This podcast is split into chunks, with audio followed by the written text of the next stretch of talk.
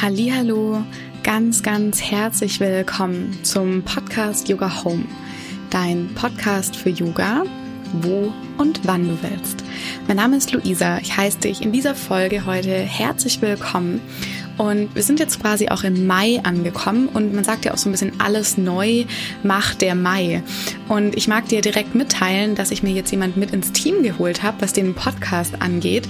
Und der Podcast wird jetzt immer zweiwöchentlich erscheinen. Das heißt, ich habe da selber ein bisschen Struktur jetzt reingebracht und ähm, werde den Podcast jetzt quasi alle zwei Wochen veröffentlichen. Da darfst du dich gerne drauf freuen.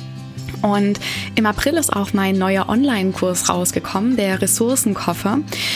Und in diesem Ressourcenkoffer geht es darum quasi, dass du wieder dich selbst regulieren kannst, quasi deine Selbstregulationsfähigkeit schulst und die quasi so ein bisschen trainierst.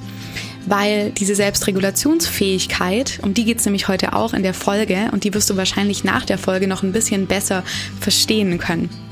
Wenn du möchtest, dann schau auch sehr gerne in die Show Notes. Dort steht alles zum Ressourcenkoffer und dass er einfach auch wirklich mit konkreten und sehr einfachen Yoga-Übungen ähm, abzielt wirklich darauf, deine Selbstregulationsfähigkeit zu stärken, quasi die Fähigkeit, dich aus ähm, einem extremeren Nervensystemzustand wieder in eine Balance zu holen, quasi in die Mitte. Und ich mag dir das heute am Toleranzfenster erklären. Und was das ist, das erfährst du in dieser Folge und warum es auch so wichtig ist.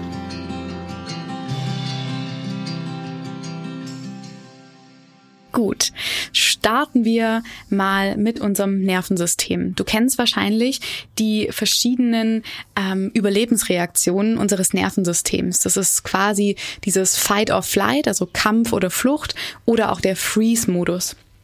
Und diese Überlebensreaktionen unseres Nervensystems, was ja auch so unser inneres Sicherheitssystem ist, sind quasi für eine ganz kurze Bedauer von Bedrohung ausgelegt. Bedrohung könnte jetzt alles Mögliche sein, zum Beispiel ähm, die E-Mail vom Chef könnte eine Bedrohung sein. Es kann aber auch genauso eine Bedrohung sein, wenn ich gerade äh, auf ein Reh zufahre, auf einer Straße und ähm, dieses Reh zum Beispiel nicht weggeht und ich jetzt gucken muss, was mache ich, ja. Also es sind wirklich ganz unterschiedliche Dinge und auch du entscheidest immer, was für dich bedrohlich ist. Ich mag jetzt nicht noch weiter ausholen, weil ich glaube, wir wissen alle, was Bedrohung auch bedeuten kann. Und ähm, ja, wenn quasi auch diese bedrohlichen Lebensumstände, könnte man auch sagen, chronisch werden, das heißt, wenn sie ähm, so immer wieder kommen oder ähm, mein Ner Nervensystem ähm, nicht mehr diesen Zustand quasi verlassen kann, dann haben wir sozusagen ein aus der Balance geratenes Nervensystem. Das kann durch traumatische Erfahrungen sein, das kann durch einen chronischen Stress sein, den ich habe. Das sind auch, da gibt's auch ganz viele unterschiedliche ähm, Dinge, die quasi dazu führen können. Und es ist quasi so wichtig, dass wir verstehen, dass mh, hm, unser Nervensystem immer quasi unbeschadet und auch lebend durch dieses Leben kommen will. Da gibt's ein ganz, ganz tolles Bild, wonach man das so ein bisschen besser erklären kann. Und zwar, das ist das Toleranzfenster oder das Window of Tolerance nach Daniel Siegel. Und vielleicht hast du schon mal davon gehört, vielleicht auch nicht. Wenn nicht oder es du auch nochmal wiederholen möchtest, dann ist diese Folge heute auf jeden Fall perfekt für dich. Daniel Siegel ist ein Psychiatrieprofessor und ähm, man könnte auch sagen, dieses Wort Fenster ist sozusagen der Raum, der es uns ermöglicht, auf verschiedene Reize zu reagieren. Quasi uns dann aber auch wieder zu beruhigen, ohne dass wir in irgendeinen Modus kommen, wo wir dysreguliert sind. Also wo wir in einer sehr starken Übererregung sind, aber auch in einer sehr starken Untererregung. Und Übererregung könnte jetzt zum Beispiel bedeuten, das Thema Überforderung. Es könnte eine Panik sein, es kann eine Aggressivität sein, eine Impulsivität, eine ganz klare Abwehrhaltung, mm, eine Unsicherheit und Angst, eine ganz, ganz hohe Anspannung und so ein Thema von Alarmsicherheit oder ähm, auch, wie ich es vorher schon gesagt hatte, dieses Kampf oder Flucht. Und in dieser Übererregung quasi ist unser Sympathikus in Stress. Also der ist wirklich super aktiv, super übererregt und ähm, genau, einfach mal so viel dazu, was Übererregung eigentlich bedeutet. Und die Untererregung, also das, wenn wir unten quasi aus diesem Fenster rausfallen, wäre das so der, der Zustand, wo der Parasympathikus und der dorsale Vagus, also ist auch nochmal ein ganz anderes Thema, werde ich auch nochmal eine Folge dazu machen, der Vagusnerv quasi sehr stark unter Stress sind.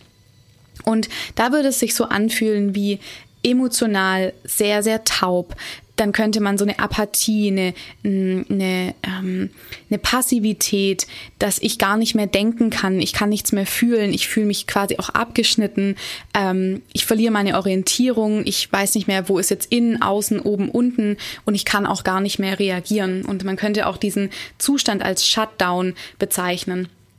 Und man ist quasi wirklich immobil.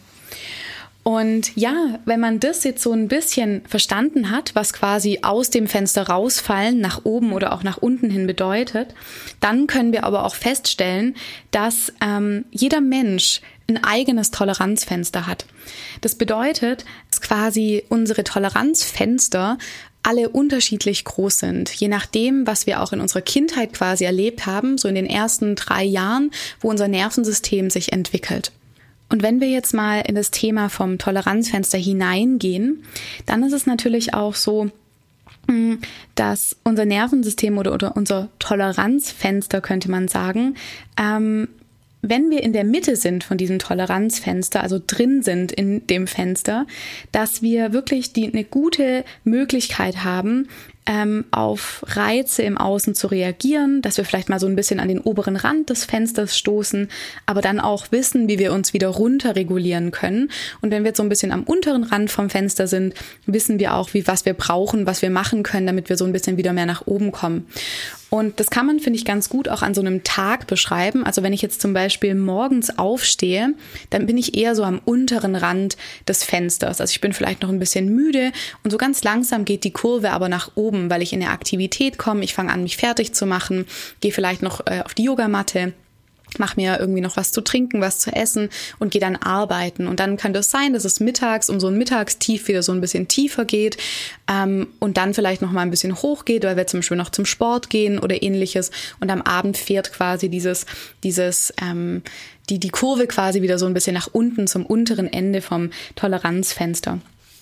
Und wenn wir jetzt sozusagen im Toleranzfenster sind, das heißt gut reguliert sind, dann sind wir quasi im optimalen Grad der Erregung, könnte man auch sagen. Also wir haben ja gesagt, oben raus, wenn wir draus rausschießen, sind wir in der Übererregung und wenn wir drunter sind in der Untererregung. Und in der Mitte von diesem Fenster wären wir quasi im optimalen Grad. Und da würden wir uns fühlen, dass wir ähm, sehr verbunden sind, wir sind in Sicherheit, wir sind präsent im Hier und Jetzt, wir sind interessiert, wir sind neugierig, wir wissen, okay, wir können feinfühlig in sozialen Interaktionen sein, wir können ähm, kreativ sein, wir können uns gut konzentrieren. Und man könnte es auch so sagen, als in der Mitte oder in Balance sein beschreiben. Und vielleicht kannst du dich jetzt auch nach diesen Informationen mal für einen Moment fragen, wo du jetzt gerade stehst in diesem Toleranzfenster. Vielleicht hast du einen recht stressigen Tag hinter dir, schaust vielleicht auch mal da, was das so mit dir macht. Vielleicht bist du aber auch gerade erst aufgestanden oder hörst diese Folge auch am Abend. Und so kannst du für dich mal schauen, wo du so stehst in diesem Toleranzfenster und vielleicht auch mal jetzt in Zukunft dich so im Alltag einfach mal beobachten, wie so die Kurve ist quasi, wo du denn so stehst in diesem Toleranzfenster. Und wenn wir uns jetzt noch die Frage stellen, was das eigentlich für unsere Yoga-Praxis oder auch für unsere Achtsamkeitspraxis bedeutet, dann ist es auf jeden Fall so, dass Yoga und Achtsamkeit und all diese wundervollen Sachen unsere Selbstregulation stärken können. Und da ist wieder das, wo wir jetzt am Anfang quasi die Kurve wieder den, den Kreis schließen. Was mir aber ganz wichtig ist zu erzählen noch, dass auch eine Achtsamkeitspraxis oder eine Yoga-Praxis dieses Übererregende oder auch Untererregende auch verstärken kann. Und wir dadurch mit einem Stress, der auch ein traumatischer Stress quasi auch sein kann, in Kontakt kommen können. Und ja, man könnte auch sagen, die Körperwahrnehmung erhöht sich durch Achtsamkeit. Und das, was da ist, wird quasi sichtbar und auch spürbar. Und das heißt, wenn du jetzt zum Beispiel ein sehr, sehr hohes Stresslevel hast, wird auch dieser Stress quasi dann spürbar, wenn ich quasi hinspüre. Und es kann manchmal für manche Menschen nicht ganz so angenehm sein, je nachdem, was da auch so innerlich da ist. Und es ist jetzt super wichtig, dieses Toleranzfenster zu kennen und auch während der Achtsamkeitsübung oder der Yoga-Übung, die du machst, die du praktizierst oder die du unterrichtest quasi auch als Yogalehrerin, dass wir gucken quasi, dass wir in diesem Toleranzfenster bleiben. Und gerade für Menschen, die ein sehr hohes Stresslevel haben, ja auch Menschen mit einer Traumaerfahrung zum Beispiel, kann es sein, ähm, dass man anfangs auch ein paar sanftere Methoden braucht, um nicht äh, aus diesem Window of Tolerance katapultiert zu werden. Weil wir haben ja gelernt, bei manchen Menschen sind diese ähm, Toleranzfenster sehr, sehr schmal. Und ähm, da kann es recht schnell passieren, dass man sich so ein bisschen rauskatapultiert aus diesem Toleranzfenster. Genau. Und ähm, ja, so wollte ich dir einfach mal diesen Blick auf eine Theorie quasi mal dalassen. Und wenn du jetzt das Gefühl hast, so ja, mein Toleranzfenster ist jetzt vielleicht nicht unbedingt das größte und ich bin sehr, sehr schnell in einer Übererregung oder auch in einer Untererregung, dann kann ich dir auf jeden Fall den Ressourcenkoffer ans Herz legen. Das ist auch wirklich, sind alles Übungen, wo wir im Toleranzfenster bleiben und wo es auch ganz wichtig ist, dass du schaust, dass es dir gut geht. Und ich werde das auch alles so anleiten. Es ist eine traumasensible, das sind traumasensible Körperübungen und Meditationen, die einfach wirklich diese Selbstregulation wieder stärken, dass wir quasi im Toleranzfenster in der Mitte sind, selbst reguliert sind quasi. Genau. Und ich hoffe sehr, ich konnte dir damit einen Impuls geben.